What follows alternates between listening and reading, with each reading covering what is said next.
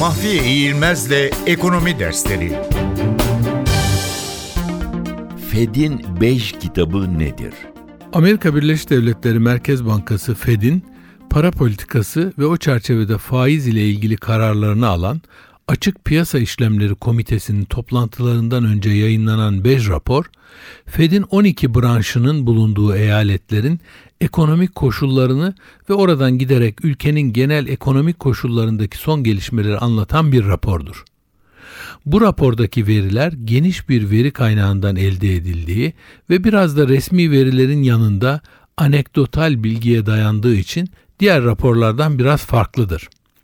Raporda bu veriler ve anekdotal bilgiler Fed'in araştırma grubunda görevli iktisatçılar ve uzmanlar tarafından değerlendirilerek ekonominin koşullarının gidişi analiz edilir.